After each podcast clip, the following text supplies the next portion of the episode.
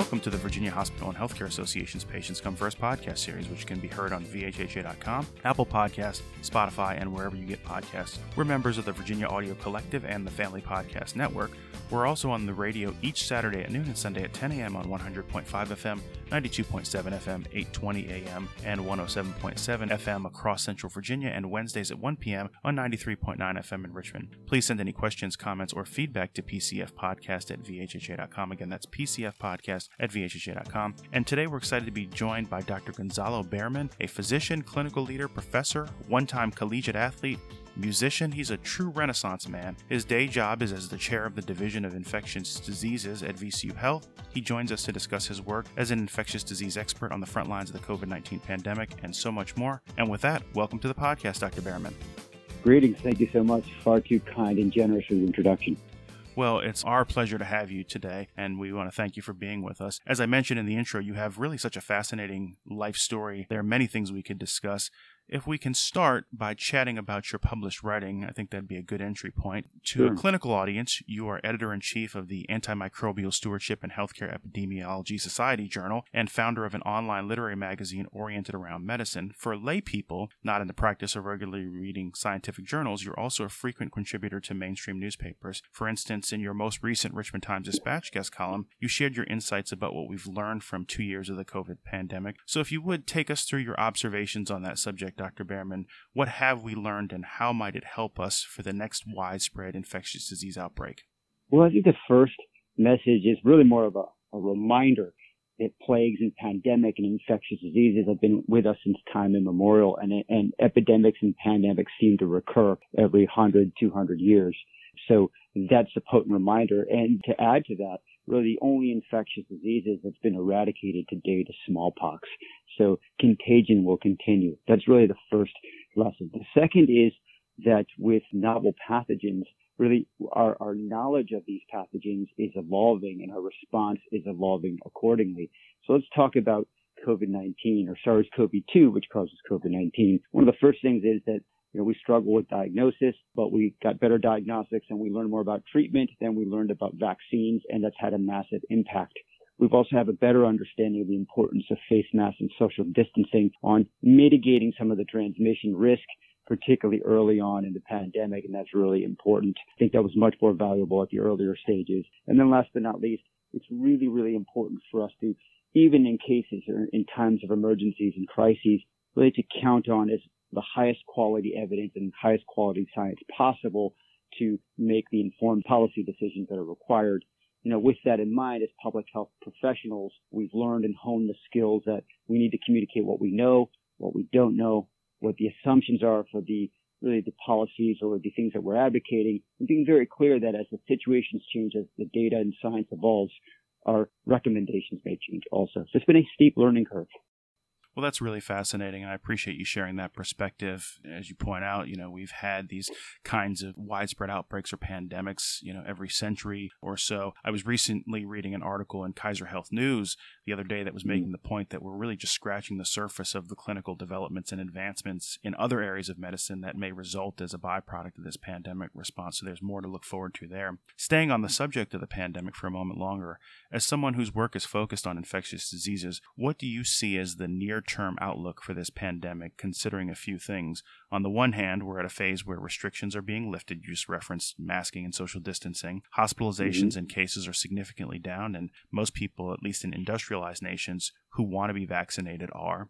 At the same time, we've gone through five surges, the most recent being Omicron earlier this year, where hospitalizations spiked here in Virginia to record levels. And a new Mhm. Omicron subvariant of interest, BA2, is being monitored Mhm. as, as it spreads in some areas of Europe. So, big picture, what's your outlook on the current state of affairs? I'm still positive on the current state of affairs, and there will be new variants, such as the Omicron variant BA2, which is playing out in Europe and parts of Asia, which will likely come to the United States over the course of the next month or so, which would be consistent with prior trends. However, with increasing levels of immunity, and that immunity is derived either from vaccines or natural infection or both, this should be less severe and we should do better. In addition, we have widespread at will testing. So people can get tested even at home. So they know that they're infected. They can isolate. With that, and this is really the next big step, I hope, is the arrival of potent antiviral medications such as molnupiravir, which is supposed, or Paxlovid, which is supposed to be available this summer, hopefully to scale. Uh, that will allow for not only diagnosis but early treatment. And as we know, the trials or the clinical trials of that drug show that it's highly effective, like 90% effective in keeping people out of the hospital. And that's really important. So I'm optimistic. My hope, my expectation is that COVID-19 will not fade away, but it will kind of fade to endemic, go from pandemic to endemic. And that'll be something that we will be able to live with like we do with many other viral pathogens, such as influenza, parainfluenza, RSV. You get the point.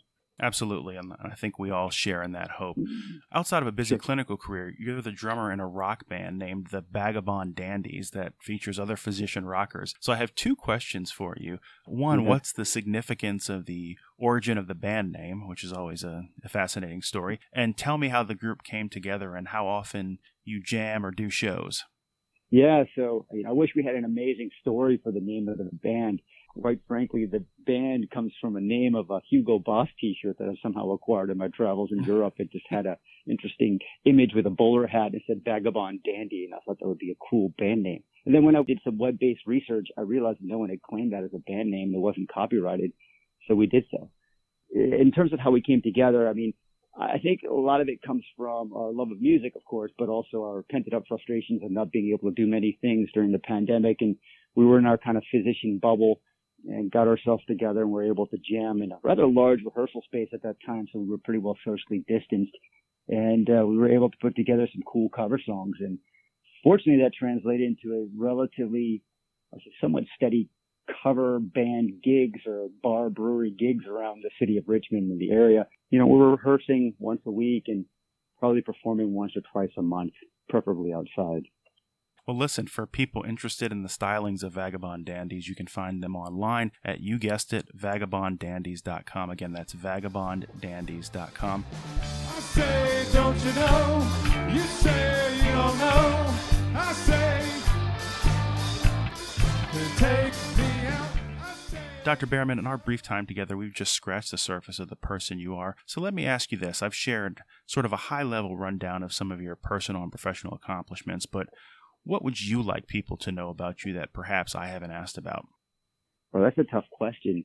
You know, professionally, I, I like to give the impression that I'm really doing the things that I love to do and I'm passionate about my work.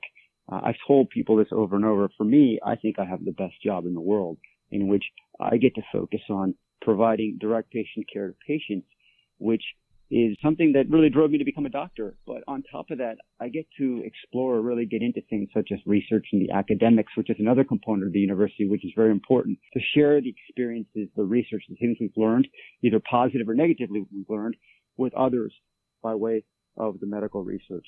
And I also, I guess, hope people will see that I'm not too one dimensional. I'm not just a doctor. I have my personal life. I have time with my band. I have time with my family, with my wife, et cetera, et cetera. And of course, spend some time still on the soccer field every now and then. Very good. Well, we appreciate you sharing that. And you mentioned as we were prepping for this podcast in the intro before we started recording that you actually saw patients this weekend. Uh, it was your scheduled shift to see patients. When you're engaging yeah. with patients, what kind of treatment are you providing them? The cases that I'm seeing are essentially general infectious diseases cases in the hospital with sometimes cross coverage for things such as transplant infectious disease. Uh, we do see COVID cases, although much of our treatment is, is protocolized. But we're essentially dealing with general infectious disease, which includes community-acquired infections, healthcare-associated infections, some travel infections, of course, HIV-related infections and complications, COVID-19 infections, and then infections or complications secondary to transplants, whether that's bone marrow transplants or solid organ transplants. The most important thing though is that when you're seeing the patients, and I discuss this with the fellows, is that we always be present for that patient at that time. That there be nothing more important at that time. That we not be distracted by the many other things that we want to do or think we should be doing that could compete with that.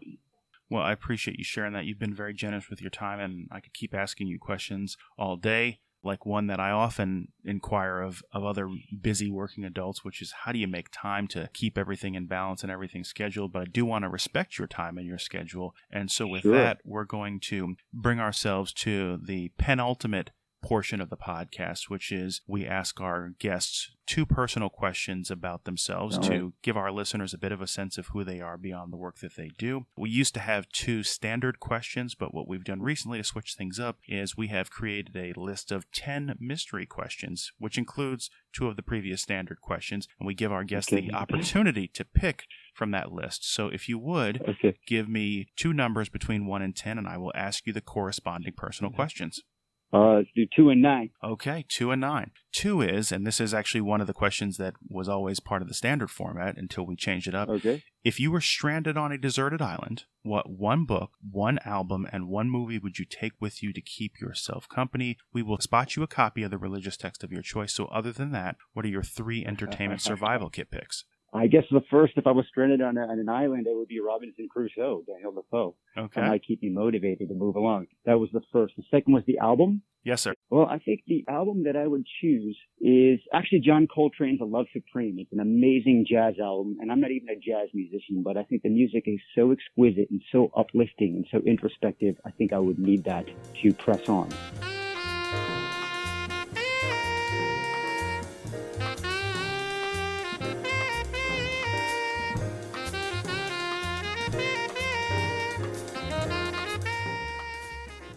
And the third question was It's a movie. a movie. All right, this is going to sound really silly, but I think I would need some element of humor to keep myself kind of lighthearted. I think I would choose the movie This is Spinal Tap. Most blokes, you know, be playing at 10. You're on 10 here, all the way up, all the way up, Yeah. all the way up. You're on 10 on your guitar. Where can you go from there? Where? I don't know. Nowhere, exactly. What we do is if we need that extra push over the cliff, you know what we do? Uh, Put it up to 11. 11, exactly. One louder. Why don't you just make 10 louder and make 10 be the top number and make that a little louder? These go to 11. Not a very intellectual movie, but certainly a funny one. Absolutely. And listen, I think we can all agree that Coltrane is a master. And then you also a master, selected yeah. question nine, and question nine Yeah. is if you were miraculously granted one wish, what would you wish for? Now that's a really tough question. I guess I would wish that myself and others, at least the people I know around us, would be able to change our perceptions that we don't see so many things as a burden or stressful, and that we see them just as a part of daily existence. I think with that, we will be able to feel more comfortable in our own skin and just be less stressed about things that are largely inconsequential. That really is well said, and, and something I think so many of us, myself included, could uh, adopt as a philosophy in Mhm. everyday life. Well, listen, I don't want to take any more of your time, and so I do appreciate you being with us. And with that, that's going to bring us to the close of another episode of the Virginia Hospital and Healthcare Association's Patients Come First podcast. If you like what you heard, please make sure to leave us a five star review on Apple Podcast and subscribe so you know when new episodes are available. And we want to once again thank our guest, Dr. Gonzalo Bearman, for joining us today. So thank you, sir. Thank you. Thank you. It's been an absolute pleasure.